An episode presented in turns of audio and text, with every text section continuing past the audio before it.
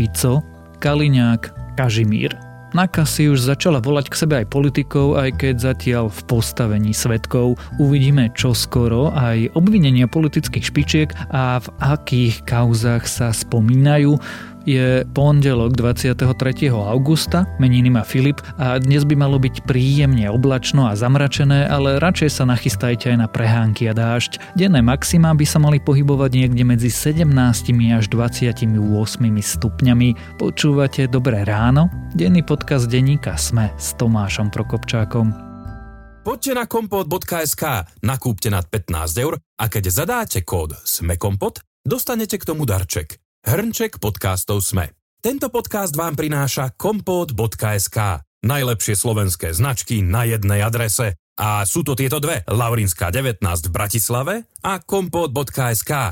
A pardon, tri sú. Odteraz aj v nákupnom centre Bory Mall. Kompot.sk. Najlepšie slovenské značky na jednom mieste a na troch adresách. Tento podcast a odpovede na všetky dôležité otázky z domova aj zo sveta vám prinášajú iPady a MacBooky od Traco Computers. Teraz s limitovanou Back to School zľavou. Na webe www.tracocomputers.sk sa tiež môžete zapojiť do súťaže o nový MacBook Air. Traco Computers, autorizovaný partner Apple pre vzdelávanie.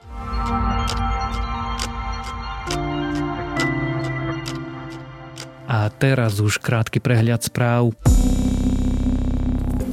Štát nakupoval väčšinu zdravotníckych pomôcok a tovarov, ktoré súviseli s pandémiou priamo a bez súťaže. Boli to pritom nákupy za desiatky miliónov eur a podobne to bude aj tento rok. Upozornila na to nadácia Zastavme korupciu. Ministerstvo školstva školám odporúčilo, aby ak to počasie umožňuje, organizovali počas školského roku telesnú a športovú výchovu vonku. Dôvodom je aj to, že žiaci cvičia bez rúšok. Na Slovensku je najdrahší chlieb a obilniny spomedzi všetkých krajín V4. Vyplýva to z údajov Eurostatu. Najdrahší chlieb a obilniny v Únii sú v Dánsku a v Rakúsku, najlacnejšie sú v Rumunsku. Bojovníci hnutia Taliban prehľadávajú dom za domom s cieľom nájsť ľudí, ktorí zastávali vedúce funkcie v afgánskej vláde. Píše sa to v tajnom reporte, ktorý vypracovali poradcovia OSN pre hodnotenie hrozieb. Taliban pátra po spolupracovníkoch bývalého režimu a ak ich nenájde, zameriava sa na ich rodinných príslušníkov. Klimatická zmena a znečistené ovzdušie ohrozujú životy miliardy detí, tvrdí to nová správa UNICEF, podľa ktorej je situácia nepredstaviteľne zúfalá. Najohrozenejšie sú India, Nigéria, Filipíny a mnohé štáty subsaharskej Afriky. Ak vás správy zaujali, viac nových nájdete na webe denníka Sme alebo v aplikácii denníka Sme. Pred niekoľkými rokmi sme si to ani nevedeli predstaviť, no dnes sa zdá, že na NAKA si kľúčky podávajú aj bývalé politické špičky Smeru. Vypovedať tam boli Peter Kažimír, aj Robert Kaliňák či Robert Fico. Možno nie sme ďaleko od obvinenia Petra Pellegriniho. Blíži sa vyšetrovanie k bývalým mocným mužom štátu. O aké kauzy ide a či uvidíme politikov v putách, sa dnes budem pýtať reportéra denníka Sme Petra Kovača. Ak niekto tvrdí takéto, ak ste sa ma pýtali a tak ďalej, k tomu určite, a ak sú teda trestnými činmi samozrejme, tak ich treba podrobne preveriť, ale o tej zločineckej skupiny, ktorá mala existovať, tak samo o sebe to nenaplňa tie kritériá, ktoré vyžaduje zákon a ani to nie je podporené samotným textom. Peter minulý týždeň na NAKA vypovedali Robert Kaliňák aj guvernér Národnej banky Peter Kažimír. Prečo? Ono to celé toto dianie, ktoré teraz sledujeme, je také ako keby logické vyústenie toho, čo už sledujeme predošlé týždne, mesiace. A to sú tie veľké policajné zatýkačky bývalých špičiek, či už polície alebo prokuratúry. Vieme, že v rukách polície skončili dvaja bývalí policajní šéfovia, bývalý šéf NAKA, dokonca špeciálny prokurátor a ďalší ľudia napríklad z finančnej správy alebo dokonca zo špeciálnej prokuratúry ako Dušan Kováčik.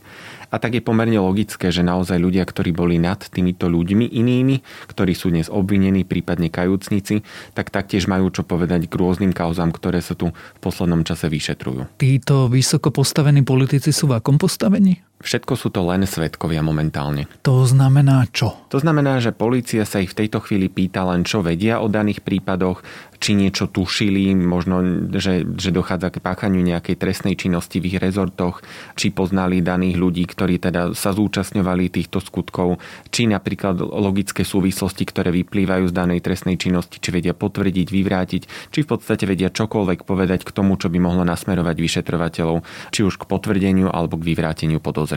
Čiže ich zatiaľ niekto nestíha? Oni nie sú obvinení? Nie sú obvinení. A budú? V prípade niektorých politikov sa dá predpokladať, že tá dôkazná situácia je taká, že by mohli byť obvinení. Bez toho, aby sme špekulovali, vieme, že napríklad v prípade Petra Pellegriniho sú už traja spolupracujúci obvinení, ktorí hovoria o tom, že mal prijať úplatok. Ak to porovnám s inými obvinenými v rôznych kauzách, ktoré tu aj spomíname, niekedy to už stačí na obvinenie. Zároveň ale pri politikoch je takéto zvýšené riziko, že teda mohlo by to byť predmetom či už nejakého ohovárania alebo možno nejaké objednávky, preto aj vyšetrovatelia sú zrejme opatrnejší pri takto postavených ľuďoch. Zatiaľ sme rozprávali aj relatívne všeobecne, ale poďme sa pozrieť konkrétne na tie kauzy. Prečo bol minulý týždeň Robert Kaliňák na NAKA? Prečo tam bol Peter Kažimír a kedy? A či vôbec ten Peter Pellegrini môže očakávať NAKA u seba doma? Toto sú v podstate úplne odlišné kauzy, naozaj vypovedá každý k niečomu inému. Ak začneme Petrom Kažimírom, guvernérom NBS-ky, tam sú tie podozrenia také možno najrukolapnejšie, pretože jeho usvedčuje napríklad podnikateľ Michal Suchoba, ktorý hovorí o tom, ako začul, že oligarcha, ktorý je údajne aj bývalým, alebo teda mecenášom Smeru, Jozef Brhel, tak dával 500 000 eur práve Kažimírovi ešte v čase, keď bol ministrom financií. Zároveň sa tam hovorí o úplatku 150 000 eur, ktorý mal dostať cez svojho známeho Miroslava Slahučku, od ktorého teda aj si prenajímal z rozhodov okolností Kažimír dom, neskôr si ho kúpil a teda dlhodobo spolu obchodovali. Na úplatok 150 000 eur si mal vypýtať od Suchobu za to, že schváli rozpočtový rámec pre e-kasu. Taktiež sa to dialo v čase, keď bol ešte ministrom financií. Pripomenieme, že Suchoba spolupracuje, je kajúcnik, Jozef Brhel, oligarcha, bývalý mocný muž z pozadia Smeru, je tiež vo väzbe. Ten je vo väzbe, svoju vinu odmieta, ale teda minimálne z toho, že už niekoľko mesiacov je väzobne stíhaný, vieme povedať, že tie obvinenia sa zatiaľ ukazujú ako dôvodné. Viacerí ľudia, vrátane politikov, vyzvali Petra Kažimíra, aby sa vzdal svojej funkcie. On to zvážuje pri týchto podozreniach? On momentálne len odmieta to, že by sa zúčastňoval akékoľvek nelegálnej činnosti, odmieta branie úplatkov. Sa nezúčastňoval žiadnej trestnej činnosti, ani som ju netoleroval, ani som ju nejakým iným ďalším spôsobom neprehliadal. To je podľa mňa kľúčové. Hovorí možno na rozdiel od iných, že ak sa niečo také dialo, tak ho to mrzí. V tejto chvíli vieme povedať aj to, že vo väzbe už momentálne jeho bývalý štátny tajomník Radko Kuruc, ktorý je vlastne takisto obvinený v tejto kauze Mýtnik 3.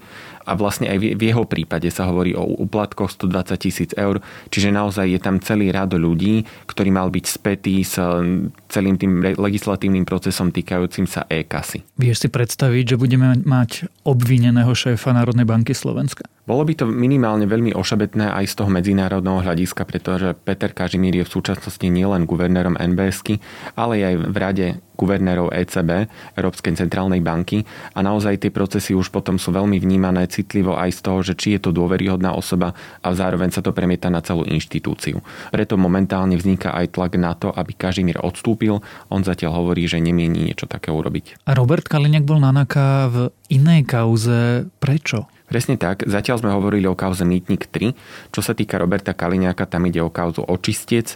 Ak si len spomenieme na predošlé mesiace, to je tá kauza, v ktorej sú obvinené bývalé politické špičky, napríklad Tibor Gašpar, ktorý teda mal byť hlavou organizovanej zločineckej skupiny, ktorá sa vytvorila vnútri polície a z úzadia ju riadil oligarcha Norbert Bödör.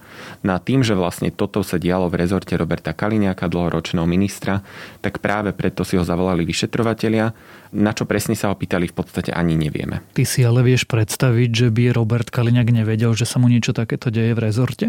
Pravdu povedec, neviem si to celkom predstaviť, pretože Robert Kaliňák je naozaj známy tým, že vedel o všetkom dianí vo svojom rezorte. Naozaj on je z tých ministrov, ktorí mali dokonalý prehľad a dokonale manažovali všetko, čo mohli. Zároveň je známy tým, že úzko spolupracoval práve aj s Tiborom Gašparom. On opakovane teda hovorí, že aj vzhľadom na to, ako ho pozná, tie vzťahy mali nadštandardné. Nechce sa mu veriť, že by sa dopúšťal nejakej trestnej činnosti a Kaliňák tým pádom samozrejme odmieta akékoľvek obvinenie svojich nominantov. Neviem vám to vyvrátiť. Dobre, čiže kľudne povedzme, že boli, dobre, ale na žiadnej tajnej porade, neviem, podobno som určite nebol. Dobre, mali tam byť teda policajní funkcionári Dušan Kováčik a Norbert Bödör a aj vy. Uskutočnilo sa takéto stretnutie? To by ste si asi pamätali. Nie. Nemusím si pamätať, pretože v takých stretnutiach, kde boli všetky tie osoby, ktoré menujete, boli desiatky. Aj Norbert Bödör, aj Kováčik, aj policajní funkcionári. To ste mali desiatky takýchto stretnutí? Funkcionármi, áno. V tejto zostave aj s Norbertom Bödörom?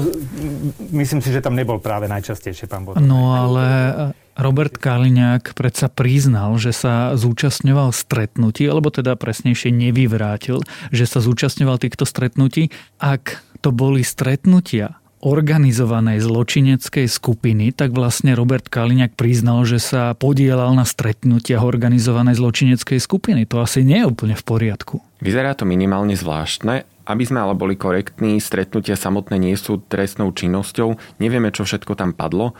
Minimálne teda, ale vieme povedať, že ak naozaj Robert Kaliňák sa zúčastňoval stretnutí v pivnici Radošinej, ktorá teda spadá pod Bödörove firmy, na ktorých boli účastní či už špeciálny prokurátor vtedajší Dušan Kováčik alebo Tibor Gašpar a ďalšie špičky polície a hovorili o veciach, ktoré naozaj súvisia s prácou a diali sa či už v rezorte vnútra alebo polície, nie je to v poriadku. Bödör bol známy oligarcha, ktorý profitoval aj z rôznych štátnych zákaziek.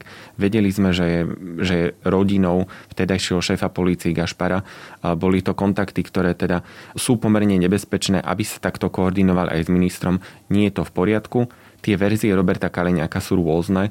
On v prvom rade, keď to vyšlo najavo, keď začali takéto svedectvá kolovať, o takýchto tajných poradách reagoval slovami, že nevylúčuje to, nevie si to celkom zaramcovať, nejaké také stretnutia zrejme mohli byť. Nikdy nepovedal, že určite boli, ale že určite nešlo o tajné porady. Na minulý týždeň po tom výsluchu, ktorý absolvoval na polícii, sme videli, že znova to ako keby zľahčoval. Tento raz už hovorí, že vôbec nemá takú pamäťovú stopu. Nechce to natvrdo popírať, ale evidentne tam asi nie sú nejaké natvrdo dôkazy, ktoré by stretnutia potvrdzovali.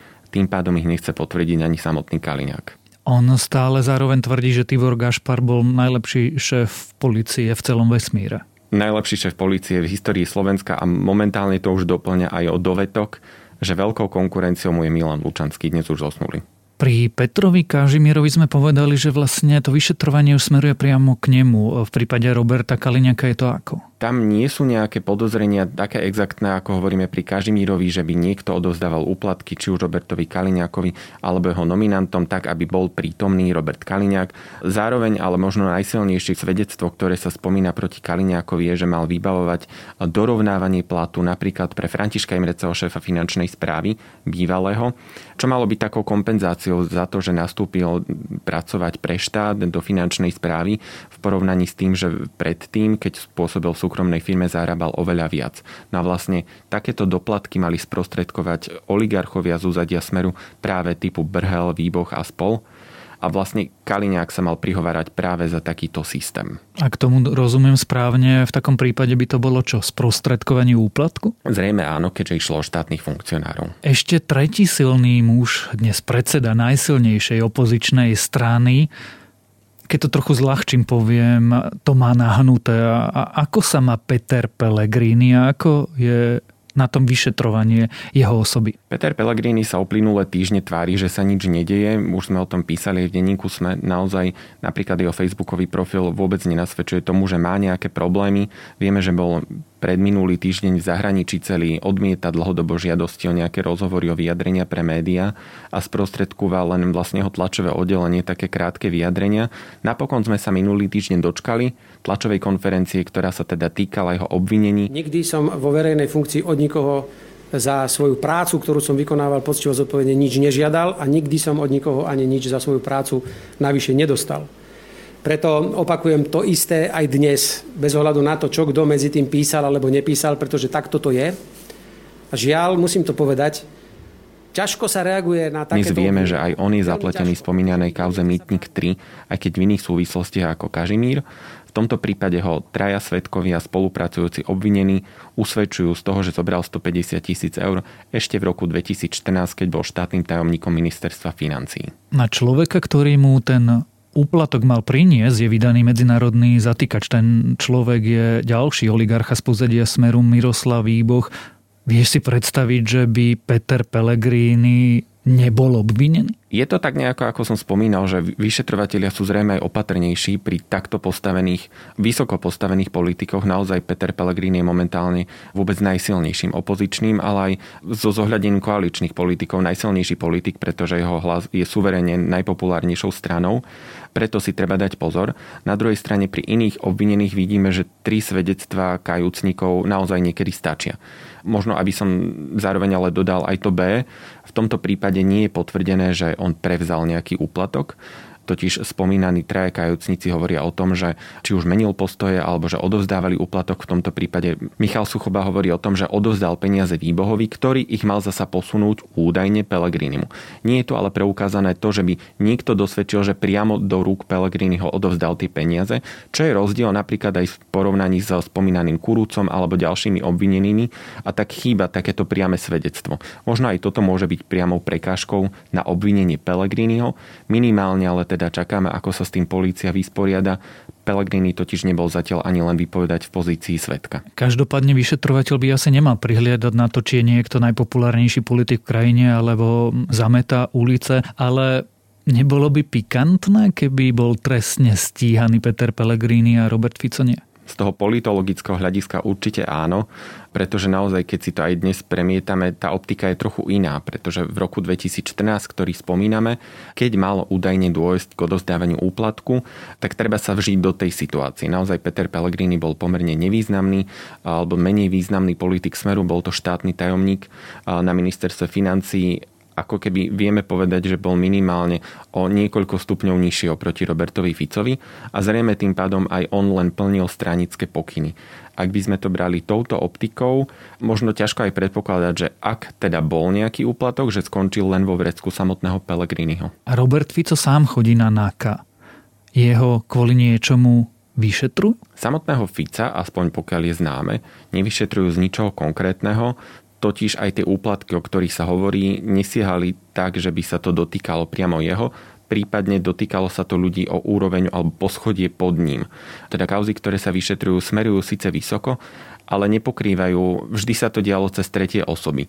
A tak aj v súčasnosti nevieme povedať, že Robert Fico by bol účastný tej a tej korupčnej kauzy, zatiaľ jeho meno naozaj je spomínané len veľmi okrajovo. Zlomiť by sa to mohlo kedy, keby Miroslav Výboh začal spolupracovať a rozprávať? V podstate ktorýkoľvek z týchto vysoko postavených ľudí, ktorí už čelia obvineniam, ak by sa zlomil, bolo by to veľmi, veľmi rizikové pre týchto top politikov. Spomeniem aj dnes už obžalovaného Dušana Kováčika, ktorého prišiel nedávno podporiť Robert Fico priamo na súd. Niečo nevydané. Ak by sa ten zlomil, určite by to bolo zaujímavé na počúvanie. Ak zhrniem všetko to, čo sme si tu pred chvíľou spolu rozprávali, Andrej Kiska, tuším ešte ako prezident, povedal, že Slovensko bol mafiánsky štát. Bol? Ostatné mesiace ukazujú, že minimálne zle čelil tej mafie a dokonca niektoré jeho zložky, niektorí predstavitelia priamo spolupracovali s mafiou, a to práve aj spomínaný Kováčik, ktorý je obžalovaný z toho, že spolupracoval s mafiánmi, že im dokonca priamo za oplatky vynášal utajované informácie a spisy. Z tohto pohľadu sa zdá, že tá mafia naozaj prerásla do niektorých štruktúr. A je týmto mafiánskym štátom stále? Dúfajme, že nie. Ak si pomôžem statusom špeciálneho prokurátora Daniela Lipšica, ten zrovna minulý týždeň písal o tom, že momentálne tá spravodlivosť visí na tenkom lane, a to, ktoré závislo od niektorých, od zopár. On to vyslovene napísal, od zopár vyšetrovateľov, prokurátorov, sudcov, operatívcov, a že sa to teraz láme. Tak teda dúfajme, že tie ďalšie mesiace budú mať taký vývin, že nebudeme o tom pochybovať a povieme, že nie sme mafiánskym štátom. Tak držme spravodlivosti palce. O vyšetrovaní a výpovediach kedysi aj dodnes stále mocných mužov politiky sme sa rozprávali s reportérom denníka SME Petrom Kovačom. Ja som nedostal žiadnu pozvánku, ani na výsluch, ani nič, ani žiadny úkon. Nikto ma nekontaktoval ani telefonicky, ani poštou, ani nejakým iným spôsobom. Ja predpokladám, že ak budú mať o mňa o ČTK záujem, tak sa mi ozvú cez telefón alebo osobne a samozrejme som plne k dispozícii.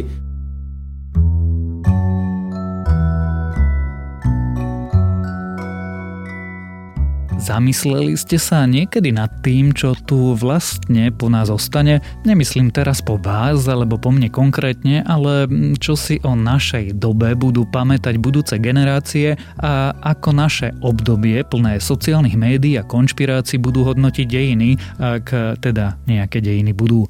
V texte, čo dnešné dáta povedia budúcim historikom, sa nad tým zamyslel Chris Baraniuk pre BBC Future a tento text je mojím dnešným odporúčaním a to je na dnes všetko. Majte príjemný štart do nového týždňa. Počúvali ste Dobré ráno, denný podcast denníka Sme s Tomášom Prokopčákom.